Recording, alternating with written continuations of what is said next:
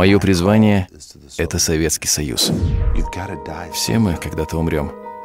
Так не лучше ли умереть, делая то, что нужно делать? Не этому ли ты учил нас всегда, папа? Допустим, там детей бьют, наказывают. Саша, я шлепал своих детей постоянно. Правда. Конечно. Но я никогда не наказывал их во гневе. Сало. Вы ели сало украинцев? Конечно. Был полный дефицит на туалетную бумагу. Помню день, когда я нашел туалетную бумагу. Я скупил все, что было в магазине. С самого момента переезда дети просто обожали наш новый образ жизни. Каждый день был приключением. А они сидели передо мной на этих поломанных стульях, в этом захолустном городе, в этой развалившейся стране.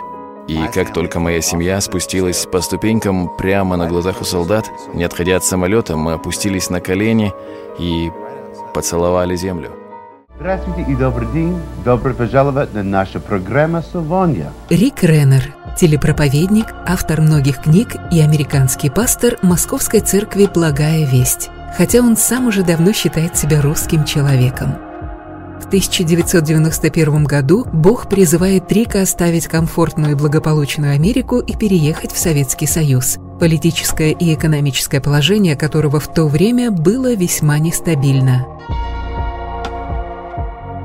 Принять решение было нелегко, но семья Реннер с тремя маленькими детьми делает шаг в направлении неизвестного будущего.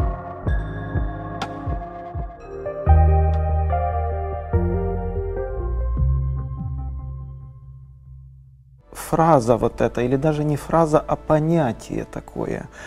Бог говорит. Мы читаем в Библии, что Бог говорил многократно и многообразно к отцам, в пророках. В последние дни Бог говорил к нам в Сыне. Ну хорошо, Сын был на земле, Он говорил, насколько я понимаю, на арамейском языке. Все, Он вознесся. Говорит ли Бог сегодня? Sasha, I believe that God does speak to people. Саша, я верю, что Бог говорит с людьми, но очень редко. Ошибка, когда люди говорят, Бог мне сказал, Бог мне сказал, Бог мне сказал, Бог мне сказал. Я и не верю в это.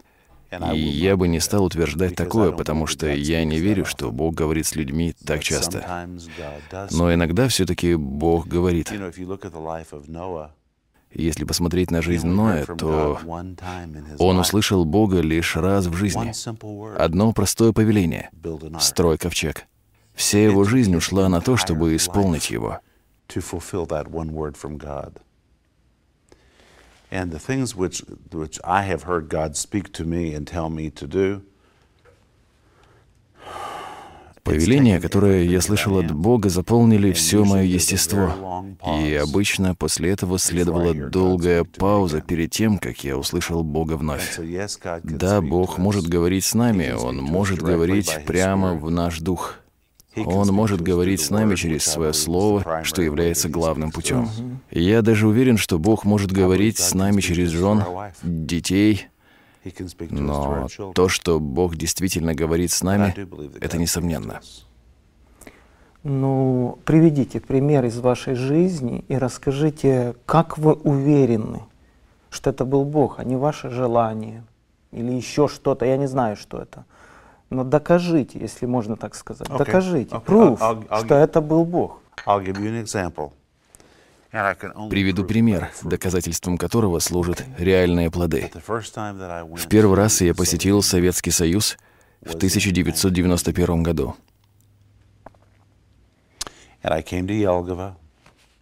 Я приехал в Ольгово, я не хотел там быть. Я не хотел участвовать в этой миссионерской поездке, но так сложилось. В тот момент, когда я вышел перед студенческой аудиторией и открыл свою Библию, я услышал слова.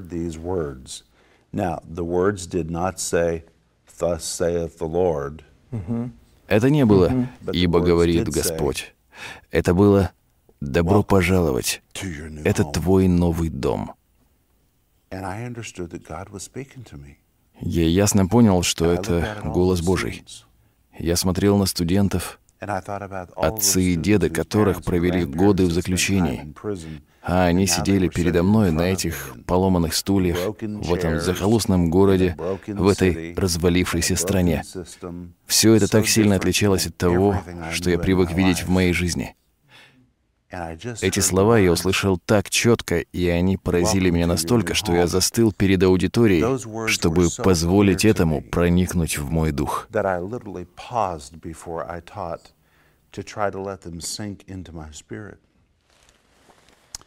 В тот день после урока я вернулся в гостиницу и поделился с моим соседом.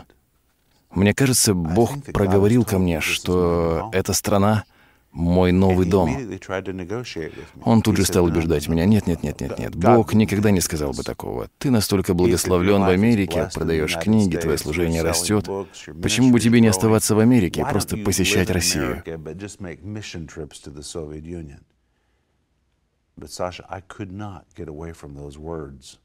Но я никогда не мог забыть эти слова, настолько проникшие в мою душу. Добро пожаловать это твой новый дом. Я не побежал тотчас рассказывать всем подряд. Я по-настоящему хотел убедиться в их достоверности. Я позвонил старейшинам своей церкви, искал подтверждение в Библии, позвонил своему пастору, и я вполне ожидал, что будут говорить, это не так, этого не может быть. Каждый, с кем я поделился, говорил, «Рик, я не знаю почему, но это похоже на правду». Один за другим люди говорили, «Да, похоже, это Бог».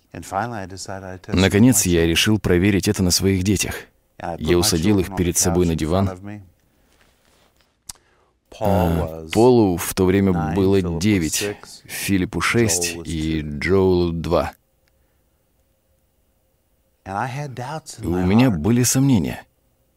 Советский Союз? И я должен перевести свою семью в Советский Союз? Я сказал своей жене, что если хоть один из детей не согласится, мы не едем. И вы серьезно это говорили или не очень серьезно? Очень серьезно. Ну как, ребенок решал судьбу вашей поездки? Они даже не представляли себе, что такое Советский Союз, но это не было для меня важно. Я рассчитывал напугать их так, чтобы хоть один сказал «нет». Ну хорошо, если бы серьезно дети бы сказали «нет». Но, папа, начали плакать, мы не едем. Вы что, правда бы остановились? Uh, Я скажу, чем это закончилось. Я сказал, христиане погибают в СССР. Люди попадают в тюрьмы за веру. Вы понимаете? Да, мы понимаем. Нас могут убить, понимаете? Вы можете остаться сиротами, вы понимаете? Да. You could be orphans for the rest of your life. Do you understand? Yes. Дети, что вы обо всем этом думаете? Филипп, мой средний, посмотрел на меня и сказал, все мы когда-то умрем. Так не лучше ли умереть, делая то, что нужно делать? Не этому ли ты учил нас всегда, папа? И в этот момент я по-настоящему понял. Да, Бог действительно проговорил ко мне. Даже мои дети говорят, что нам нужно ехать. «Исполнись волею моей, и, обходя моря и земли, глаголом жги сердца людей». Это строки из стихотворения Пушкина «Пророк». Они касаются сердца, на жертвенное служение миру вдохновляют. По-разному говорит Бог с человеком и является людям по-разному. «Добро пожаловать! Это твой новый дом». Не раз сомневался Рик, был ли это голос Божий. Осознать тот факт, что Бог призывает, человек может и внезапно, когда его вдруг как громом поразит – или постепенно, так что он и сам этого не сразу заметит. Но как бы ни звучал зов Господень, в нем есть что-то, чего не объяснить словами. И в любой момент может прийти понимание этого неподвластного расчетам, сверхъестественного, поразительного зова, который овладевает всей жизнью.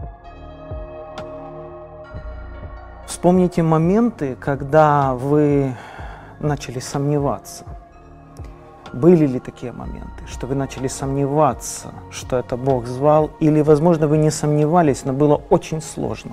В какой-то момент было очень сложно, что вы были вынуждены возвратиться к тому слову, которое Бог говорил, и это слово вас удержало.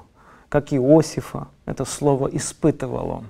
Были ли такие моменты, что только это слово, только это откровение удерживало вас в Советском Союзе? И если бы не было этого слова, вы бы, вы бы сдались и вернулись обратно. Many times. Много раз. Many times. Even Много today. раз. Много раз, been- I've даже сегодня. Я прошел через множество трудностей, например, недавняя ситуация с созданием церкви. Мы пытаемся купить большое здание для церкви в Москве.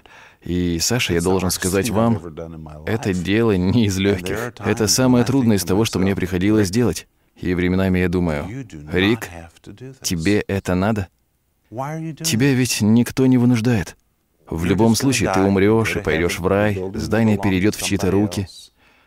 Um, Ты уйдешь в отставку на пенсию, ты делаешь всю эту работу, которая в итоге достанется кому-то другому. Рано или поздно люди даже забудут то, что ты это сделал.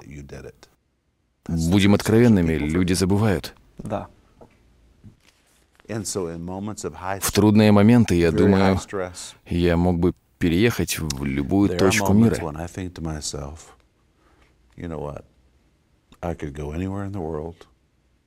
Вернуться со своим служением в Америку и был бы весьма успешным.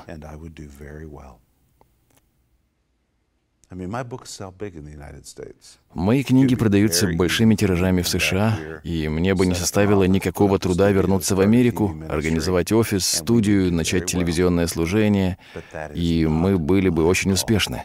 Но это не мое призвание. Мое призвание — это Советский Союз.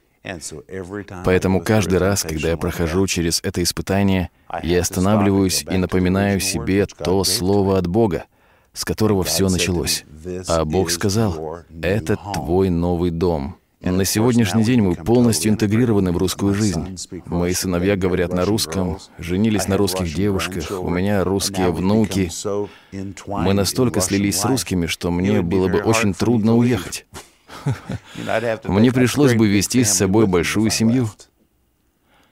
Временами я должен напоминать себе. myself. Sure, И в эти моменты только то слово вас удерживало, да? Именно. Me Это то, что меня держит так же, как и моя. Денис. Хорошо, когда у тебя хорошая жена, которая напоминает тебе о словах Божьих и воодушевляет тебя. Денис — самая большая помощница. Ну хорошо, вы прилетели, дети. Какой возраст детей был? А Полу было восемь, Филиппу шесть, и Джоулу Я, два. я не могу представить. Американцы, 90-й год, да? 90-й год. Э, 91. 91 год. С маленькими детьми. Вы ехали навсегда или вы думали, что-то сделаете, потом уедете? Мы собирались остаться в России на На год. один год.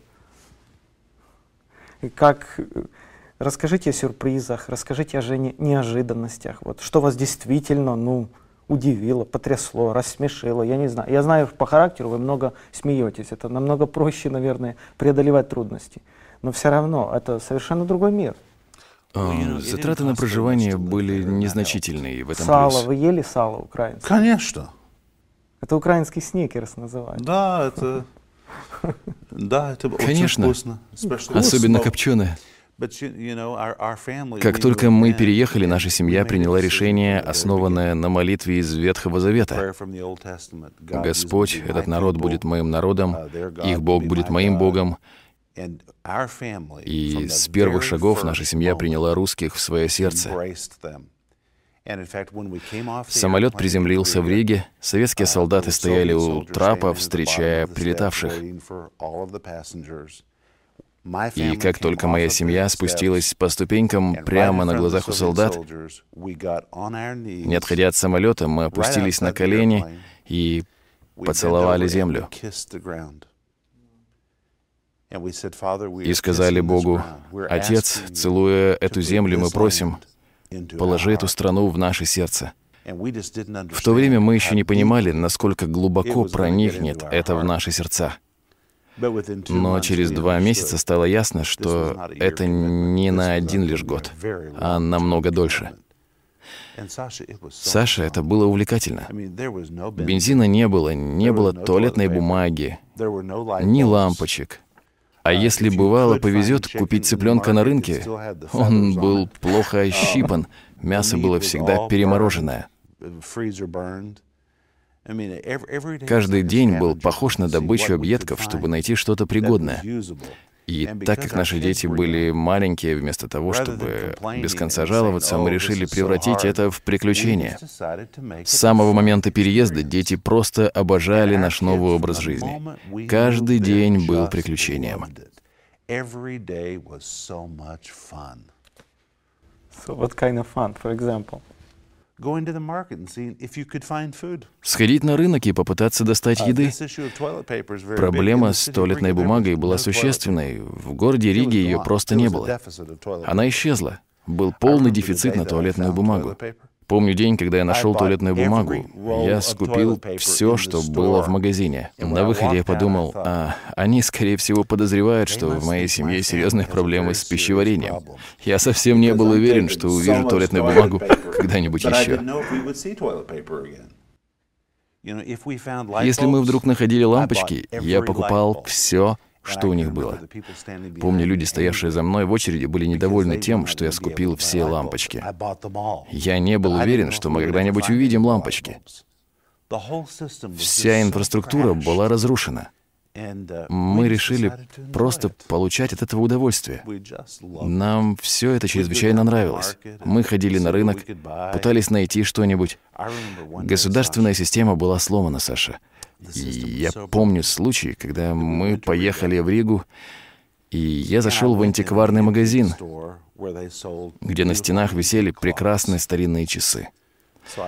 Я купил эти часы, после этого мы пошли на рынок и купили пять огурцов. Так вот, пять огурцов стоили дороже, чем эти антикварные часы. Все было перевернуто с ног на голову. И, конечно, бывали времена, когда денег просто не было. Ты приходишь в обменный пункт, а там просто нет денег. Или поехал заправить машину, а бензина нет. Или пошел в аптеку, а там шаром покати, пустые полки. Поэтому каждый день был приключением в поисках необходимого. И это все еще Рига. Это еще все-таки Рига была. Это была Рига. Да, представьте, что могло быть в других вообще городах да. или деревнях, не говоря. Это была Рига, все-таки Латвия.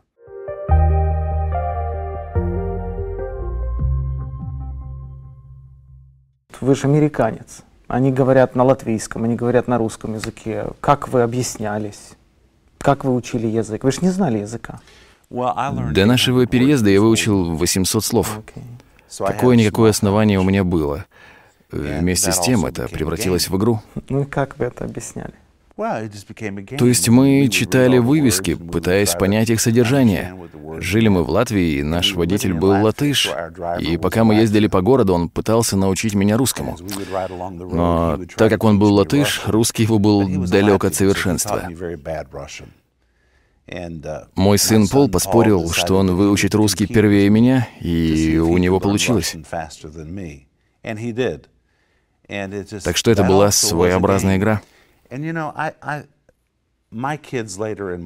Позднее в Москве мои дети поступили в христианскую школу, где в основном учились дети миссионеров, ненавидящие Россию.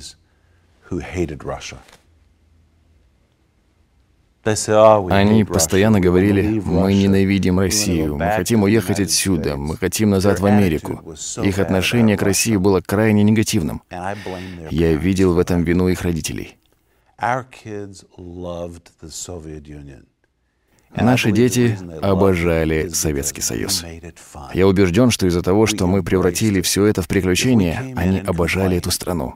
Мы полюбили Россию. Если бы, приехав, мы стали жаловаться, «Ох, бензина нет, как ужасно, нет еды, нет Макдональдса», это превратилось бы в кошмар. Мы сделали это развлечением. Например, во всей Москве был всего лишь один Макдональдс на Тверской, в центре.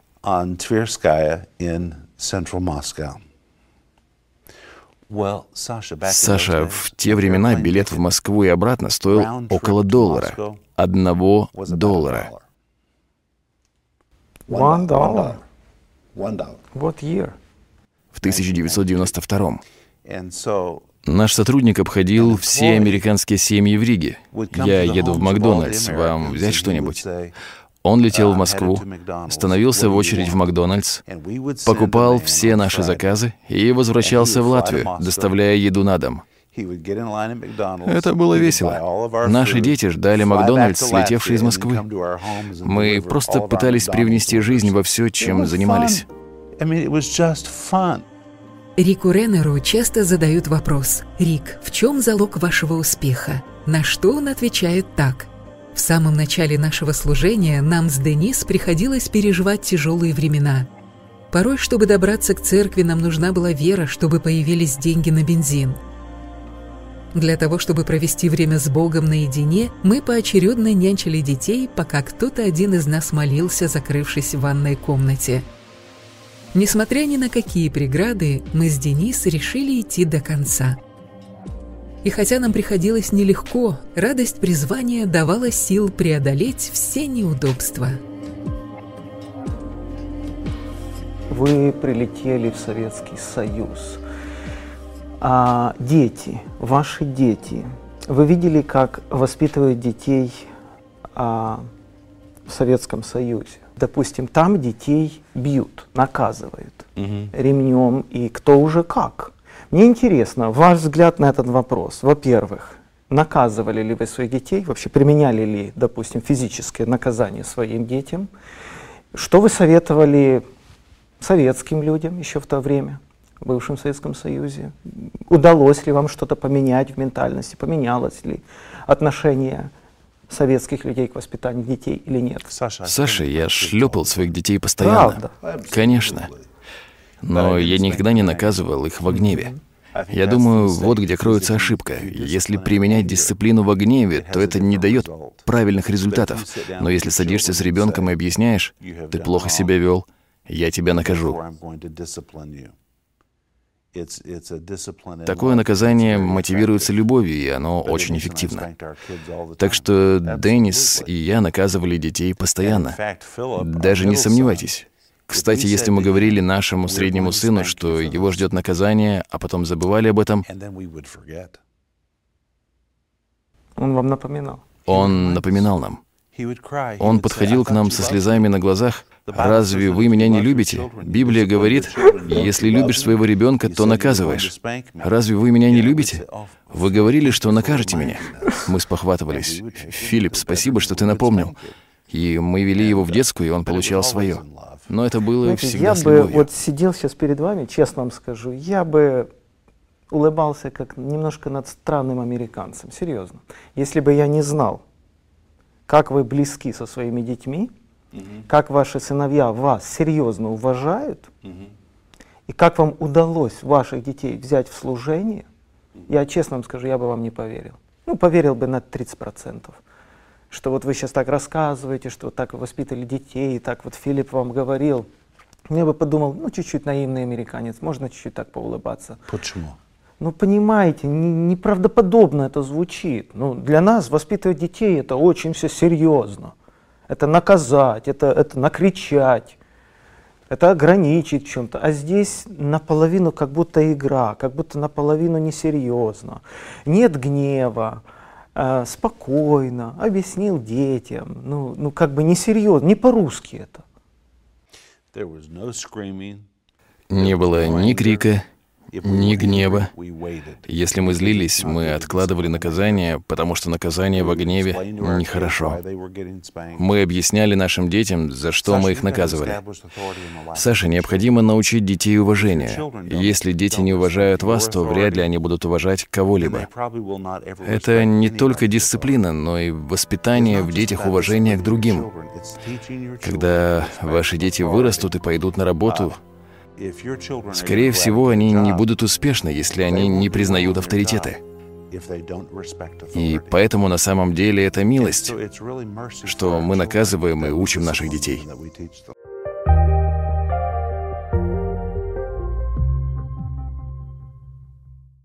Я увидел тьму, в которой пребывал языческий мир, и насколько отвержены были христиане. Вот это такая жажда была у людей к Слову Божьему. Писали все – политики, православные священники, сельские жители. Один миллион нераспечатанных писем. Хочу зайти в эти гробницы. Хочу взобраться на эту гору, сфотографировать. Пойти туда, где отливали эти монеты. Если бы документалистика наших дней зависела от современных христианских лидеров, у нас не было бы никаких упоминаний о новейшей истории. Представьте, я пишу дома, у меня наушник с музыкой в одном ухе, телевизор работает. По-другому невозможно. О, у нас были целые проекты, когда мы могли работать 70 часов подряд, и никто не ложился спать 2-3 ночи. Если Бог ничего не изменит, мы останемся в России до конца жизни. Другого пути нет. Это мечта любого отца, любой матери. Чтобы дети были возле родителей, были в служении. Глядя на вашу семью, я просто вижу славу Божью. Реально. Как вы практически, что вы им предлагали делать? Как вы их с собой возили? Они что-то начинали делать? Они сегодня все реально в служении. Наших детей мы вовлекали в служение с самого раннего детства. Как? Прежде всего, мы никогда не настаивали, что это папино служение. Мы никогда не настаивали, что это именно мамино служение. Мы всегда говорили «наше служение». Таково было понимание. Когда мы говорили о служении, имелось в виду мы. С самых ранних пор вопрос ставился так, что нам делать? А вы, мальчики, как хотите, чтобы это было?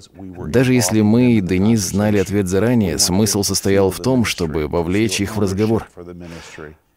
Мы хотели, чтобы они чувствовали служение, чувствовали принадлежность к служению. И так оно и было с самых первых дней. Возвратясь домой после воскресного собрания, мы садились за стол и обсуждали проповедь. И каждый высказывался. Я спрашивал, Пол, что ты услышал в проповеди отца сегодня?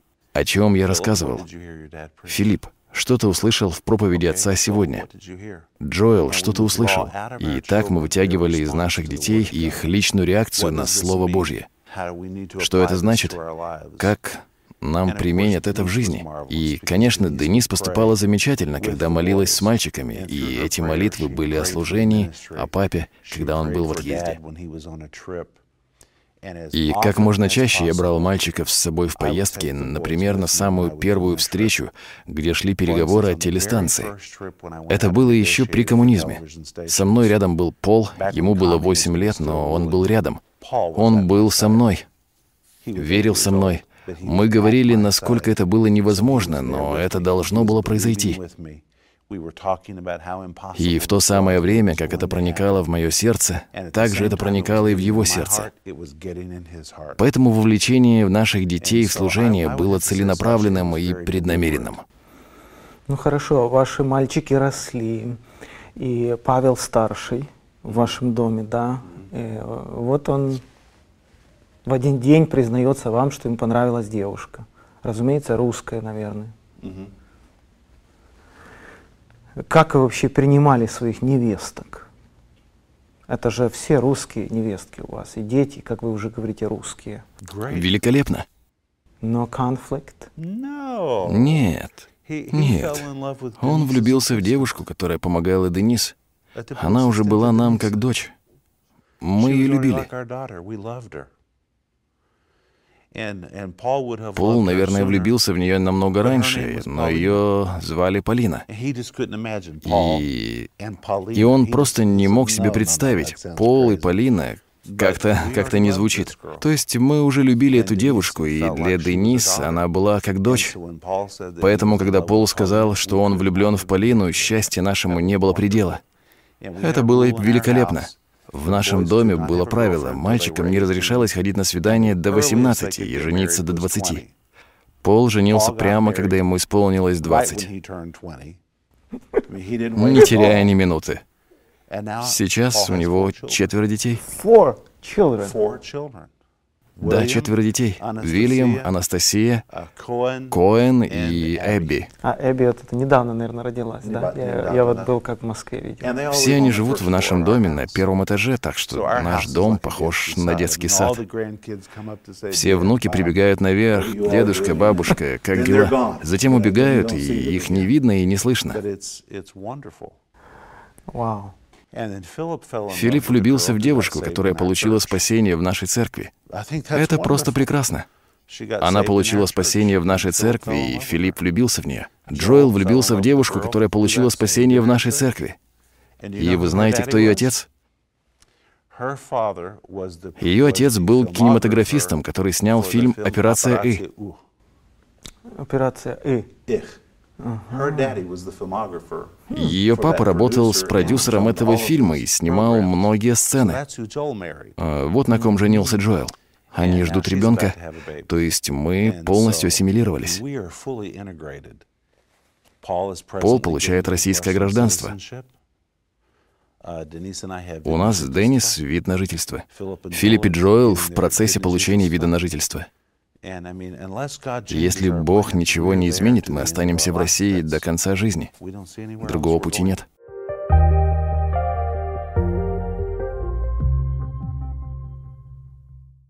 Пасторик, м, вы начали телевизионное служение. Несколько слов об этом.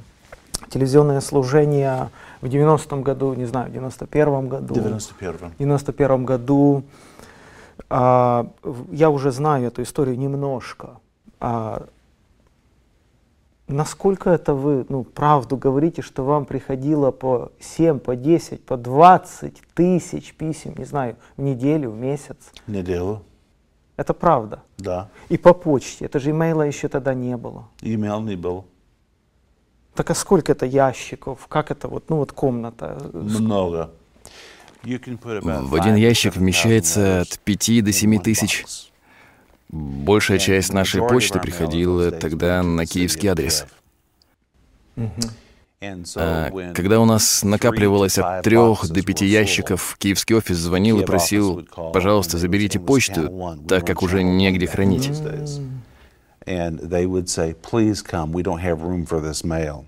И я тогда посылал сотрудника, и он возвращался домой с тремя, пятью, семью ящиками почты. Boxes filled with mail. Вот это такая жажда была у людей к Слову Божьему. Oh, Тогда это было совсем по-другому. После развала Советского Союза народ оказался в глубоком духовном кризисе. В стране, в которой десятилетиями насаждался атеизм и безбожие, воцарился хаос. Устои общества надломились, рухнули старые догмы идеологов коммунизма и пали мнимые кумиры. Духовно осиротел русский народ, а в сердцах людей накопилась огромная жажда по слышанию живой и настоящей правды. Гибель народу без Слова Божия, ибо жаждет душа Его Слова и всякого прекрасного восприятия.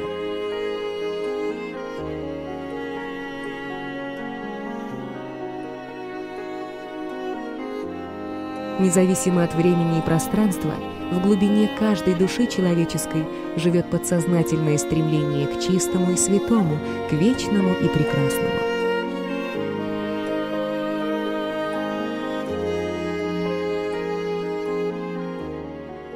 Мы были единственной христианской телепрограммой.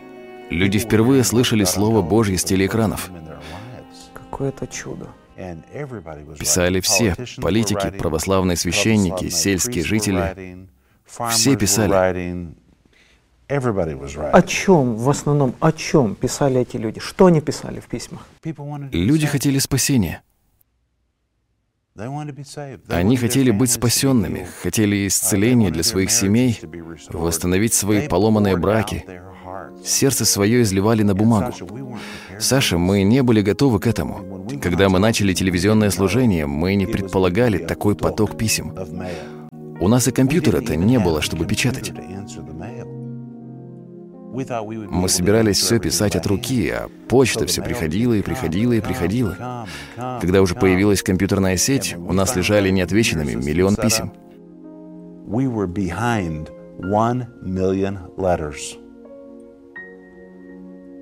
Это невозможно себе представить. Один миллион нераспечатанных писем. И теперь нам предстояло читать и отвечать. А как же? Кто вас обязывает открыть все миллион писем и ответить на них? Ну, это невозможно. Бог обязывает. Если эти люди взяли конверт, потратили время, чтобы написать мне, заплатили за марку, пошли на почту и отправили это письмо, вообще, наверное, они первый раз в жизни это делали. Это большое доверие. И когда это письмо попадает нам в руки, мы должны относиться к нему как к драгоценной человеческой душе. На это ушло много времени, но мы ответили всем.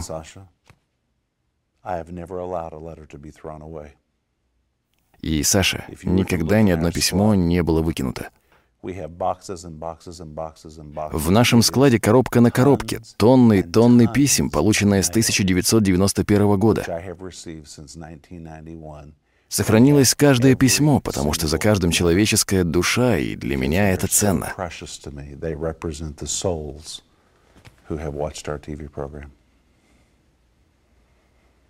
На сегодняшний день у нас хорошая отлаженная система корреспонденции, и правило наше таково.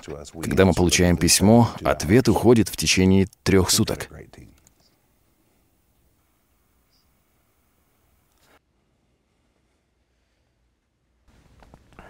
А что вы писали в письмах? Что вы людям писали? Что писали мне люди? Нет, вы. Что вы писали людям? Как вы отвечали? Что вы им предлагали в письмах, когда вы отвечали на письма? Ну, во-первых, мы отсылали им мои книги бесплатно. Мы раздали миллионы моих книг. Миллионы. На вопросы, которые задавали люди, мы отвечали с Библией в руках. Сколько у вас взяло времени ответить на миллион писем? И сколько людей было вовлечено в эту работу? В то время у нас было 72 человека, которые только тем и занимались, что отвечали на письма. Теперь Ну, по-другому. в то время. 72 человека. И сколько времени взяло ответить? О, у нас были целые проекты, когда мы могли работать 70 часов подряд, и никто не ложился спать 2-3 ночи. Подвозили пиццу, мы открывали письма, писали, писали ответы. Мы договаривались, давайте за эти выходные разберем 20 тысяч писем. Это было настолько удивительно. Наш подход ко всему был прост. Бог призвал нас делать это. Почему бы не получать удовольствие от того, что мы делаем? Давайте просто будем наслаждаться. Но были и трудные моменты. Вы так и не сказали, сколько у вас взяло времени на миллион писем ответить? Кажется, 8 месяцев. Eight months. Wow. Wow. No words. I'm so impressed. А, Две последних темы меня интересуют. А, Тема ваших книг. Как вы пишете, где вы пишете. И мне интересна биография людей. Я читаю вот даже, как люди пишут книги. Уединяются, снимают какой-то дорогой отель или вообще уезжают далеко за пределы страны специально, чтобы сосредоточиться на книге. А, Во-первых, мне интересно, сколько всего книг вы написали и в какой атмосфере вы пишете. Я написал более 30 книг. Мне не пишется в абсолютной тишине. Я не могу. И если слишком тихо, мои мысли начинают блуждать, и я не могу сконцентрироваться. То есть должно быть много шума. Если нет естественного шума, нужно было что-то придумывать. Представьте, я пишу дома, у меня наушник с музыкой в одном ухе, телевизор работает. Really? По-другому невозможно. В Москве есть такой огромный магазин «Глобус», типа нашего Корстка или Супер Волмарта. Это место, где я работаю чаще всего. У них в кафе всегда полным-полно людей. Я сажусь куда-нибудь в угол, достаю компьютер, книги. Обычно я начинаю в полдевятого, в девять и работаю до пяти-шести вечера. И за это время передо мной проходят сотни людей.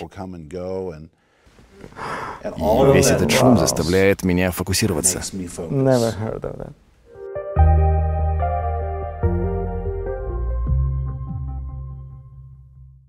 Рик, я знаю, что последний ваш труд, объемный труд, огромный труд, «Свет во тьме светит».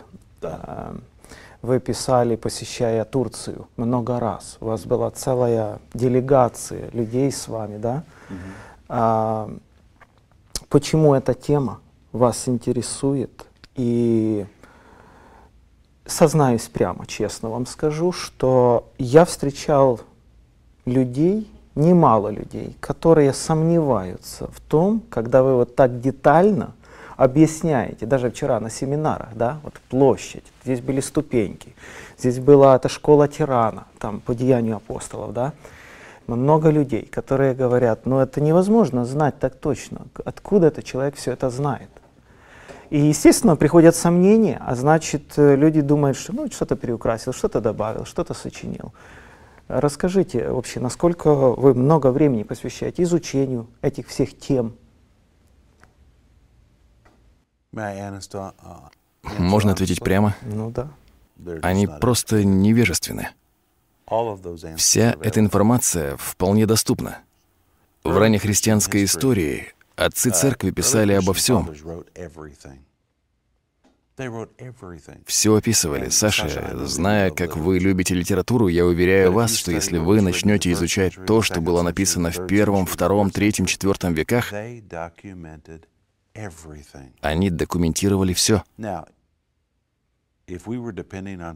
Если бы документалистика наших дней зависела от современных христианских лидеров, у нас не было бы никаких упоминаний о новейшей истории. Люди ничего не записывают. Но отцы церкви писали обо всем. Они описывали каждую тюрьму, каждый случай мученичества за веру, как выглядел город Смирна. Я обнаружил удивительного писателя Аристида Язычника. То, как он описал город Смирну, просто поражает. Поэтому вся эта информация вполне доступна. К тому же я регулярно посещаю эти исторические места. Да, вот это мой второй вопрос. Если столько есть литературы, зачем вы туда едете? Чтобы убедиться своими глазами. Чтобы убедиться своими глазами. Куда вы идете? Во все эти места, раскопки, да? Возьмем, к примеру, Турцию. Если бы вы поехали со мной в Ефес, то я уверяю вас, нисколько не гордясь, я наверняка смог бы вам показать город лучше, чем профессиональный гид.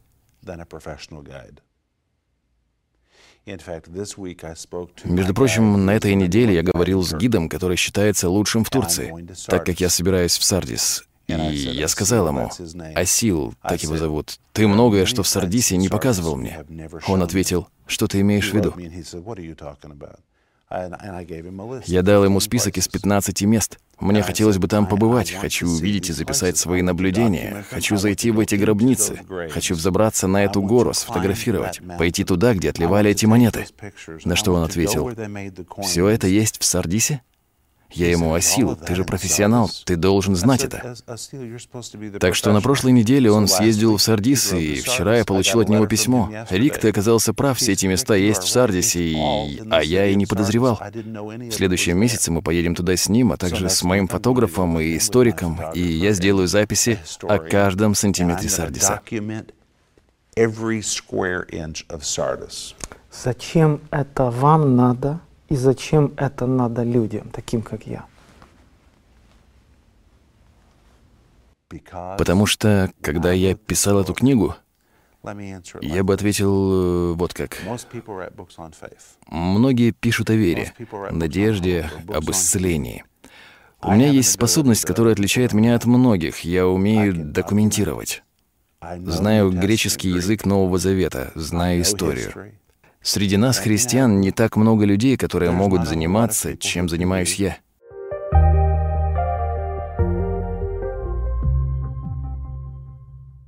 Последний вопрос в этой области, особенно вот об этом труде в Турции, да, что вы делаете. А что вы поняли вот в процессе работы, что вы поняли или открыли для себя нового в книге Откровения? Я увидел тьму, в которой пребывал языческий мир, и насколько отвержены были христиане. Мир в кромешной тьме. Сексуальное извращение, которые даже не считались извращениями. Что-то за рамками гомо и гетеросексуальности.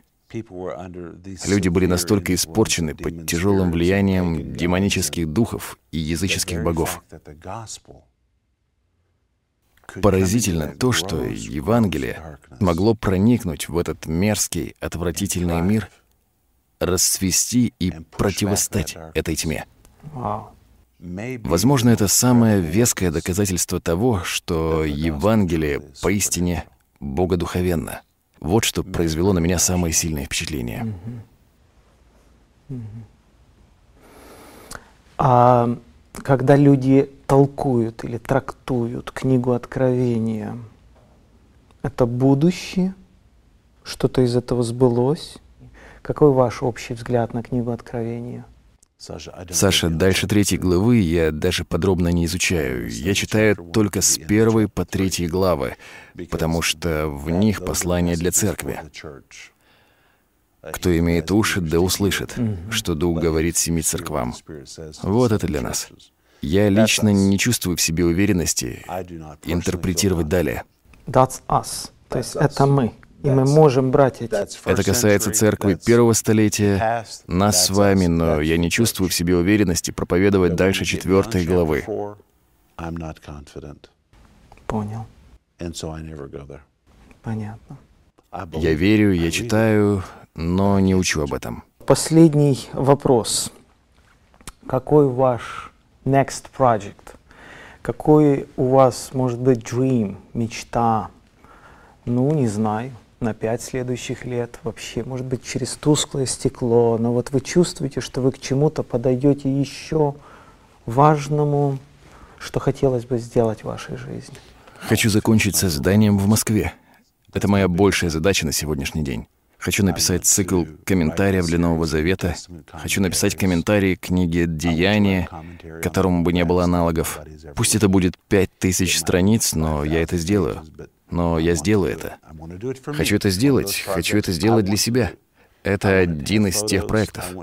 Там будут фотографии, описание каждого места, упомянутого в деяниях, фотографии исторических мест. Я хочу, чтобы читатель чувствовал, как будто он находится там, и у него бы отпали все вопросы.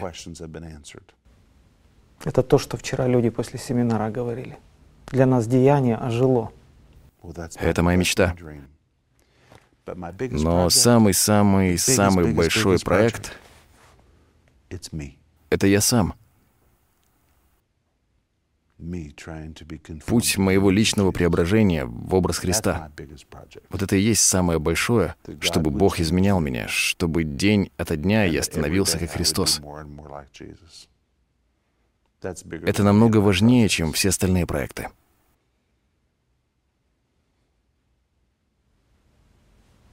Спасибо, Рик. Большое спасибо. Спасибо за правду, спасибо за доступность, спасибо за доступность для Бога, который может через вас говорить, делать. И не важно, что думают люди и как люди относятся. Мне понравилось, как кто-то в древности, один из философов, сказал – если бы мы знали, как мало люди о нас думают, мы бы не заботились, что думают о нас другие люди.